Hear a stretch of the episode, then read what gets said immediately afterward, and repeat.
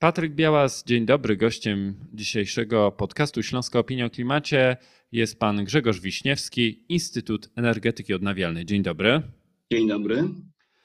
Dlaczego zapowiedziana przez Ursulę von der Leyen w Davos Net Zero Industry Act ma przełomowe znaczenie w historii Unii Europejskiej, Europy i Polski?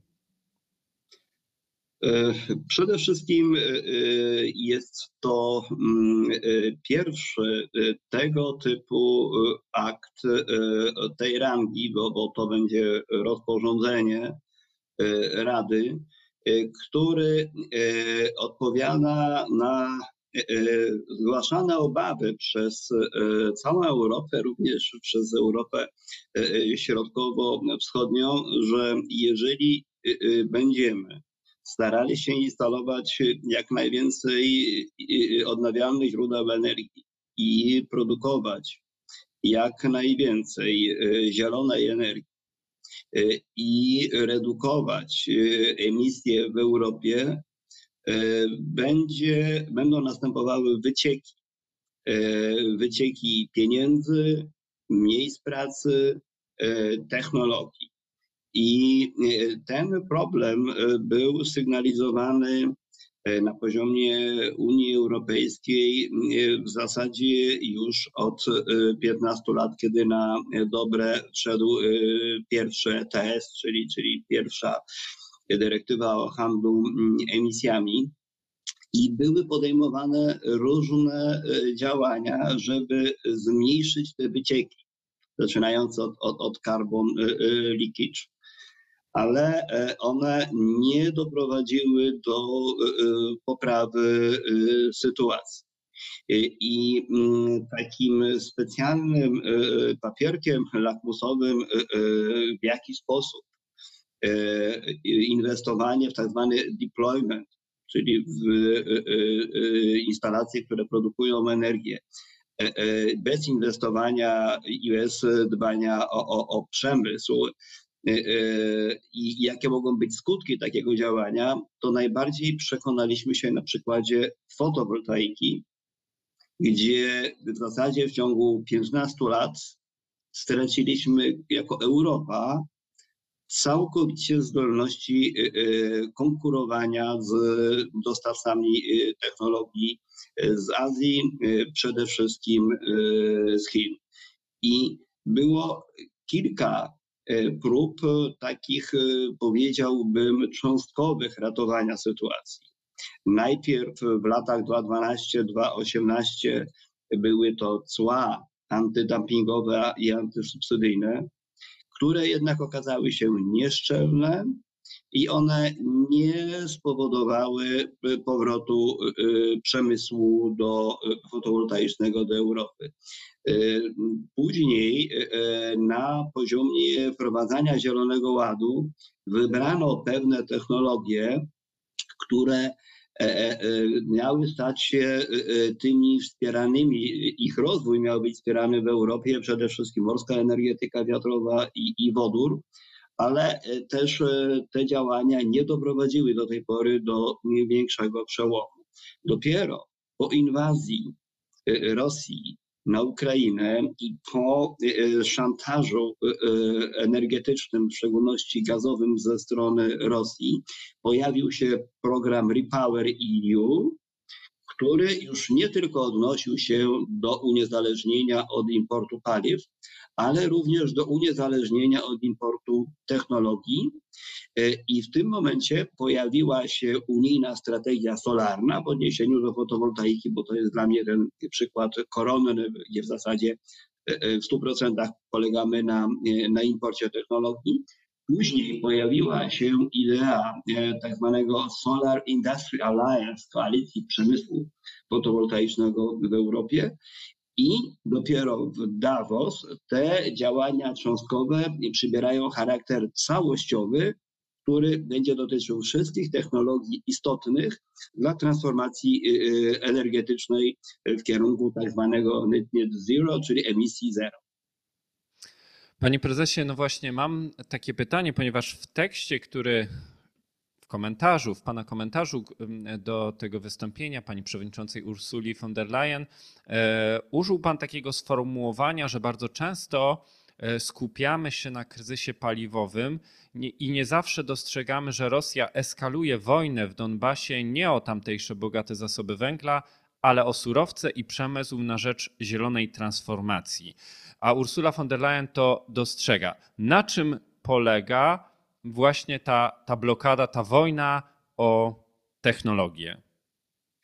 E, to już jest wojna, e, powiedzmy, totalna, e, którą Rosja rozpętała, a jako, jako agresję militarną, ale to jest już też wojna totalna, jeśli chodzi o handel międzynarodowy.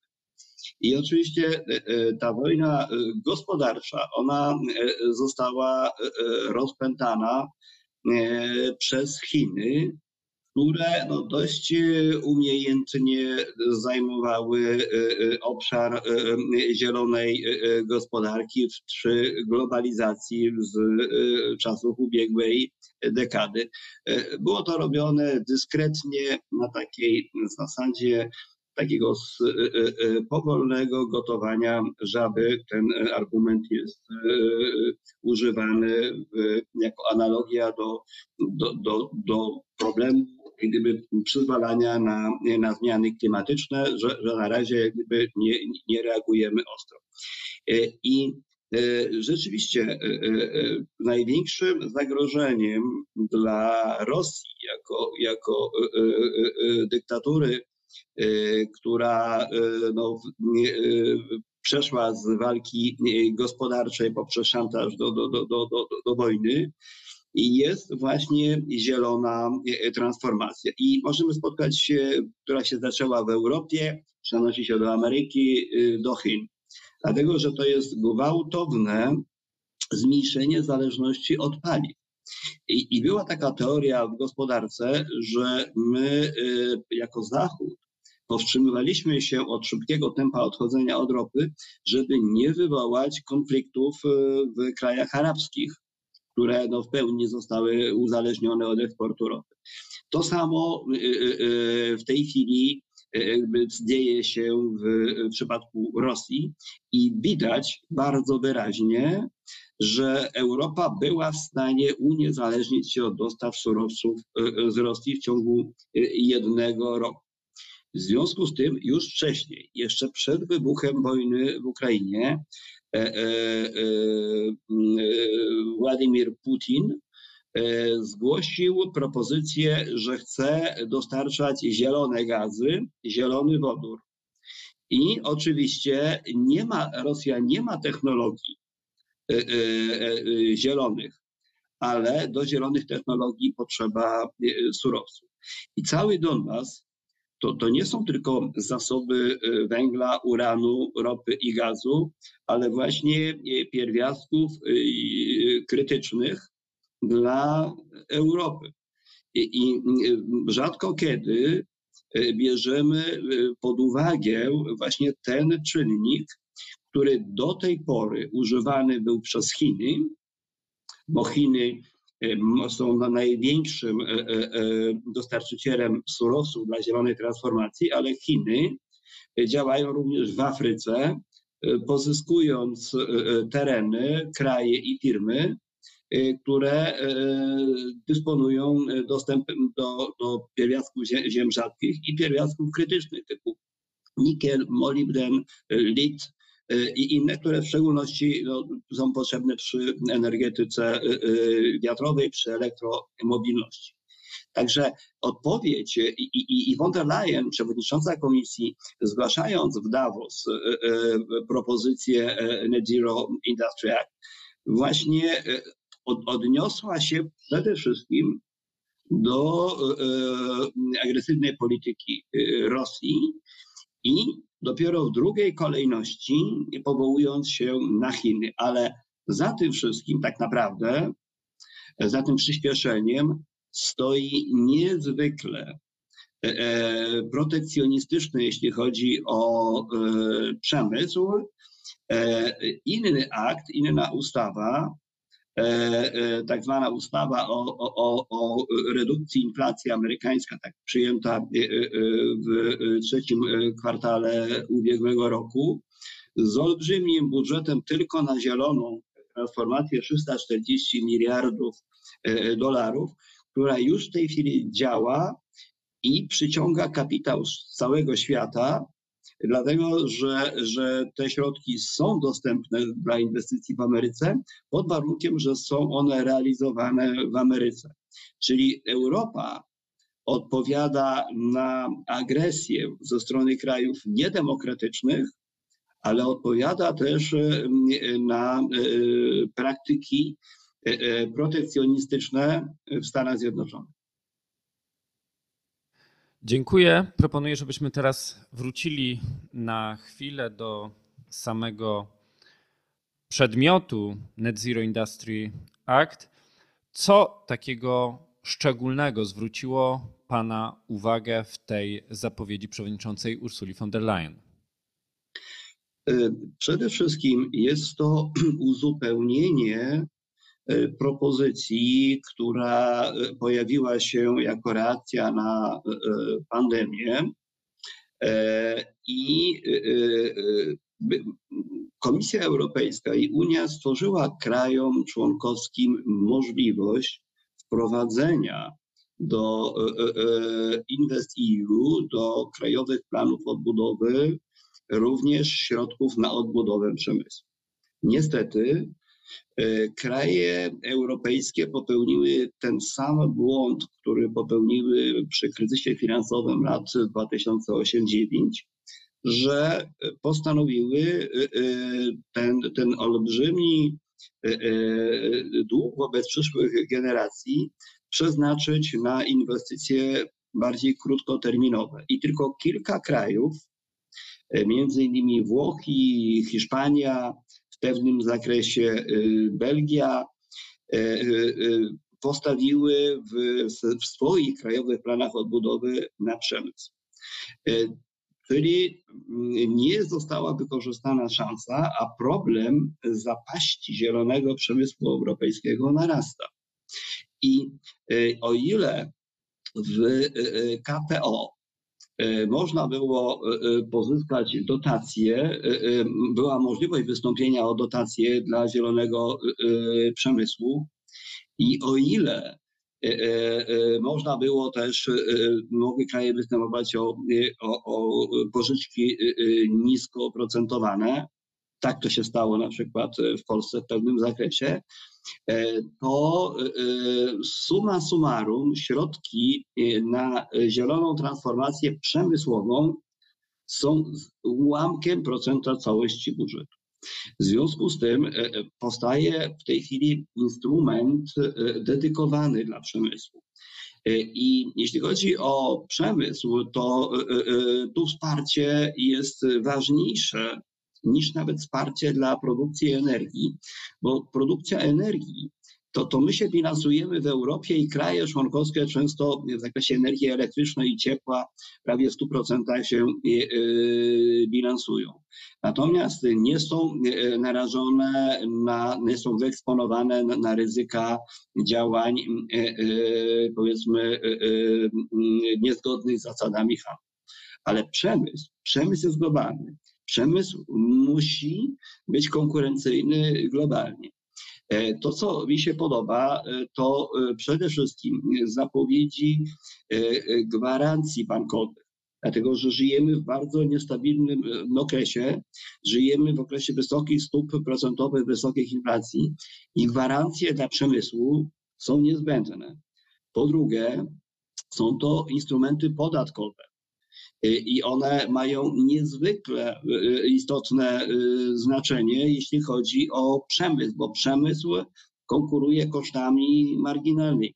I jeżeli popatrzymy na Chiny na przykład, które dają za darmo tereny fabryczne po, zabrane niepokornym przedsiębiorcom, dają dotacje na samym początku.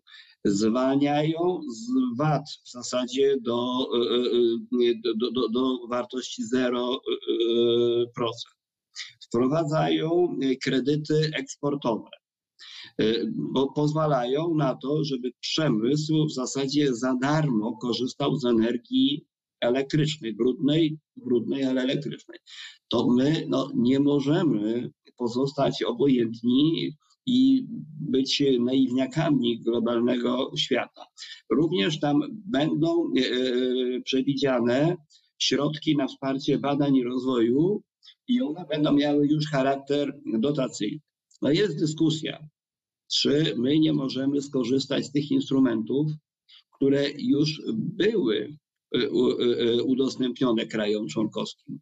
Oczywiście, gdybyśmy z tych instrumentów, które są w tej chwili chociażby w KPO, skorzystali w pełni, to być może nie byłaby potrzebna ta nadzwyczajna specustawa e, europejska. Ale w tej chwili sytuacja tak nabrzmiała i w związku z tym, że następuje bardzo szybkie przyspieszenie w rozwoju zielonych technologii i pewne technologie, które zielone, które powstały do tej pory w niektórych krajach, przeinwestowano na przykład w ogniwa y, fotowoltaiczne PERK w, w, w Chinach, jest możliwe, będzie następowała zmiana technologiczna i dobrze, żeby z tą zmianą technologiczną te środki były ukierunkowane na nowe technologie, żebyśmy mogli uzyskać trwałą e, przewagę konkurencyjną. I jednocześnie Europa ani żaden kraj nie jest w stanie wyciągnąć przemysłu, jeżeli by tylko wspierał przemysł, ale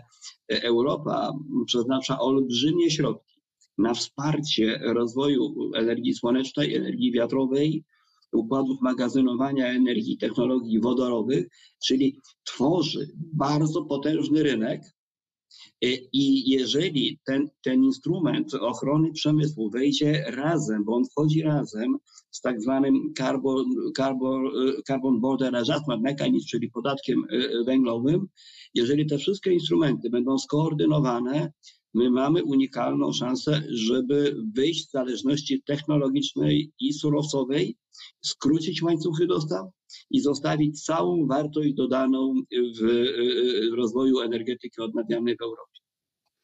I na zakończenie, panie prezesie, chciałbym zapytać o to, w jaki sposób Net Zero Industry Act może przyspieszyć transformację energetyczną i poprawić bezpieczeństwo energetyczne Europy, a co za tym idzie Polski? Y, moim zdaniem nie ma y, y, możliwości zachowania wysokiego standardu bezpieczeństwa energetycznego, jeżeli technologie e, energetyczne, nowoczesne, systemami zarządzania e, e, i mikrochipami produkowane są za granicą. I, i, I takiej możliwości nie ma, dlatego że to, to nie jest tylko problem, że, że są wycieki y, y, środków y, i, i miejsc pracy, tylko te technologie wymagają serwisowania, wymagają części zamiennych i my nigdy nie będziemy pewni, czy my nie tylko wobec problemów z łańcuchami dostaw, i, które zostały zidentyfikowane w szczególności w czasie pandemii, y, y, one są zagrożeniem y, działania tych instalacji. Ale również jak gdyby problemy celowej polityki ograniczania dostępu do technologii, serwisów, urządzeń. Czyli urządzenia same, same urządzenia energetyczne, one nie dają nam bezpieczeństwa. E, e, musimy te urządzenia produkować w Europie, produkować w naszych krajach, e, mieć serwisy, mieć firmy, które nie znikną i, i pełną odpowiedzialność w ramach gwarancji rękojmi dają. Powinny być to technologie dostosowane do standardów europejskich, czyli wysokosprawne, efektywne i jednocześnie technologie, które mają wbudowany mechanizm e, e, recyklingu, czyli obiegu zamkniętego e, od samego początku. I wydaje mi się, że bardzo ważnym elementem, bo, bo skoro rozmawiam ze Śląską Opinią o Klimacie, to jest również element transformacji energetycznej regionów, które y, y, w tej chwili jeszcze bardzo silnie zależą zarówno od produkcji energii z paliw kopalnych, jak i produkcji urządzeń typu kotły energetyczne bazujące na paliwach kopalnych. I, I ten instrument jest adresowany do przemysłu. Przemysł nie rodzi się y, na Greenfieldzie, y, gdzieś, gdzie nie ma kompetencji, nie ma inżynierów. Przemysł tworzy się na, na przemyśle. Y, Fabryki dyliżansów stały się fabrykami samochodów. W taki sam sposób fabryki kotłów na węgiel, kotłów na gaz mogą stać się zielonymi fabrykami dla zielonej transformacji. Bardzo dziękuję za dzisiejszą rozmowę. Moim gościem był pan Grzegorz Wiśniewski, prezes Instytutu Energetyki Odnawialnej, a tych, którzy zainteresowani są komentarzem pana prezesa, odsyłam do jego bloga odnawialny.blogpost.com. Dziękuję bardzo za rozmowę. Dziękuję.